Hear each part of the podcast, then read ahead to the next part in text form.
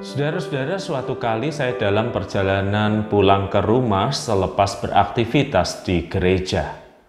Beberapa saat menjelang rumah, saya melihat tukang bakso langganan saya dan saya memutuskan untuk membeli baksonya yang ada untuk digunakan anak-anak besok makan pagi. Ketika saya melangkah menuju rombong penjual baksonya, saya melihat ada satu orang yang duduk dan sedang menikmati bakso yang ada. Berulang kali dia berkata, enak iki baksone, wenak pol, dan dia makan dengan begitu lahapnya. Saya bertanya kepada penjual bakso langganan saya itu, Sopo iki mas? Siapa ini mas? Lalu penjual bakso itu mengatakan, ini loh pak yang biasa ngambil barang rongsokan di perumahan ini.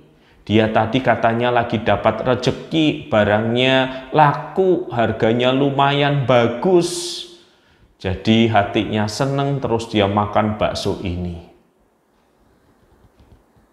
Lalu penjual bakso itu memberi komentar tambahan. Lahap sekali ya Pak makannya ya, nyenengno ya, menyenangkan ya melihat orang makan seperti ini. Dan memang saudara-saudara berulang kali saya mendengar orang yang makan bakso itu berkata, ini enak ini, ini enak pol ini. Dan dia bersyukur kepada Tuhan untuk apa yang dia bisa nikmati itu.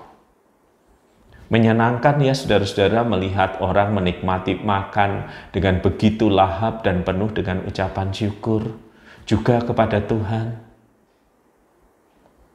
Peristiwa itu mengingatkan saya saudara-saudara beberapa hari, beberapa malam sebelumnya ketika saya menikmati makanan di salah satu restoran yang menurut saya salah satu yang terbaik dan termahal di Surabaya. Rekan saya mentraktir saya makan, dan ketika hidangan itu tersaji, dia mengambil sedikit saja dan kemudian mencicipinya, lalu berkata, "Ndak enak ini."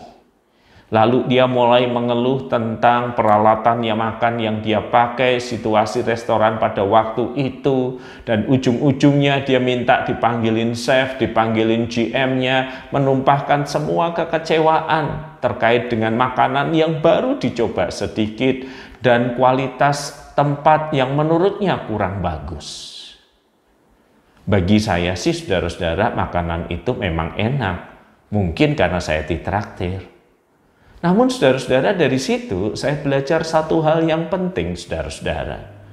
Ungkapan ini enak dan kemudian orang bersyukur dan berterima kasih nampaknya bukan tergantung pada jenis makanannya saudara-saudara kalau sepenuhnya bergantung pada jenis makanannya, maka orang yang makan bakso tadi tidak akan bisa sebegitu bersyukur. Sebaliknya, orang yang makan stik yang dicoba sedikit tadi pasti harusnya melimpah dengan syukur karena stiknya harganya begitu mahal. Saudara-saudara, rahasia mengucap syukur tidak terletak pada apa yang ada di tangan kita, tetapi apa yang ada di dalam pikiran dan hati kita. Mari kita lebih lanjut saudara-saudara mempelajari ini dengan memperhatikan apa yang Rasul Paulus tuliskan di dalam Filipi pasal yang keempat ayat yang ke-11 dan ayat yang ke-12. Kukatakan ini bukanlah karena kekurangan, sebab aku telah belajar mencukupkan diri dalam segala hal. Aku tahu apa itu kekurangan dan aku tahu apa itu kelimpahan. Dalam segala hal tidak ada yang rahasia bagiku, baik dalam hal kenyang maupun dalam hal kelaparan, baik dalam kelimpahan maupun dalam hal kekurangan. Di bagian ini, saudara-saudara, Rasul Paulus sedang memuji perhatian jemaat Filipi kepada dirinya. Jemaat Filipi memberi dukungan untuk pelayanannya. Dan Rasul Paulus berterima kasih, bukan karena dia kekurangan, dia telah mengatakannya, tetapi dia berterima kasih karena perhatian yang diberikan oleh jemaat Filipi kepada dirinya. Dan untuk kehidupan pribadinya Rasul Paulus sudah berkata, dia tahu apa kekurangan, dia tahu apa kelimpahan, dia tahu apa kelaparan, dia tahu apa itu rasa kenyang.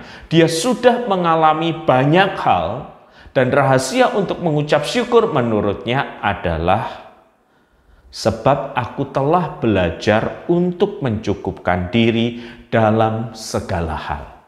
Mencukupkan diri saudara-saudara adalah rahasia dari ucapan syukur. Mencukupkan diri berarti menganggap cukup apa pun yang ada di depan mata yang bisa dinikmati. Kadang kita menerima sesuatu yang bagus, sesuatu yang indah, dan mudah untuk mengucap syukur. Kadang kita menerima sesuatu yang sedikit kurang baik dan indah, kita sulit untuk mengucap syukur sebab pikiran kita penuh dengan pengandaian. Seharusnya begini, seharusnya begitu, tidak seharusnya ini, tidak seharusnya itu. Rahasia pengucapan syukur saudara-saudara adalah tidak hidup dalam pengandaian. Apa pun yang ada diterima, disyukuri, dan apa pun yang ada dan disyukuri itu akan membuat hidup kita lebih ringan di dalam menjalani kehidupan. Orang yang hidup dalam pengandaian akan berkata, ini seharusnya stiknya begini, begitu, begitu. Ini seharusnya ruangan eh, restorannya harus begini, begitu, begitu. Dia menaruh begitu banyak syarat yang susah dipenuhi. Dan itu sebabnya dia tidak bisa bersyukur karena dia tidak mencukupkan diri. Sebaliknya orang yang bisa mencukupkan diri sama seperti orang yang menikmati semangkuk bakso tadi. Apa yang ada tidak terasa lebih luar biasa. Tetapi apa yang ada diterima dengan hati, dicukupkan, maka melimpahlah ucapan syukur. Jadi ucapan syukur tidak bergantung pada apa yang kita miliki atau nikmati Ucapan syukur itu adalah sikap pikiran dan hati kita ketika kita sudah bisa belajar untuk mencukupkan diri. Menarik Rasul Paulus mengatakan kata ia belajar mencukupkan diri. Berarti mencukupkan diri bukan sesuatu hal yang alamiah di dalam kehidupan ini. Kita selalu ingin lebih, lebih, lebih, membuat kita tidak bisa mencukupkan diri dan ujung-ujungnya tidak bersyukur malah mengeluh. Jadi mari kita belajar mencukupkan diri. Apa pun berapapun yang ada untuk dinikmati, apa pun berapapun yang ada di tangan kita, kita belajar mengatakan ini cukup. Dan kemudian syukur akan mengalir dari bibir kita. Apa sih saudara-saudara gunanya pengucapan syukur di dalam hidup kita? Orang yang tidak bisa mencukupkan diri, yang mengeluh, seperti orang yang menambahkan beban pada ranselnya ketika dia harus berjalan ke satu tempat. Mana lebih enak saudara-saudara, menempuh perjalanan ke satu tempat tanpa beban atau dengan beban yang tidak perlu? Kita pasti menjawab lebih enak tanpa beban, Pak. Singkirkan beban yang tidak perlu agar perjalanan terasa lebih ringan dan menyenangkan. Orang yang belajar mencukupkan diri dan bersyukur alias tidak mengeluh, ia adalah orang yang menempuh perjalanan hidupnya tanpa beban yang tidak perlu.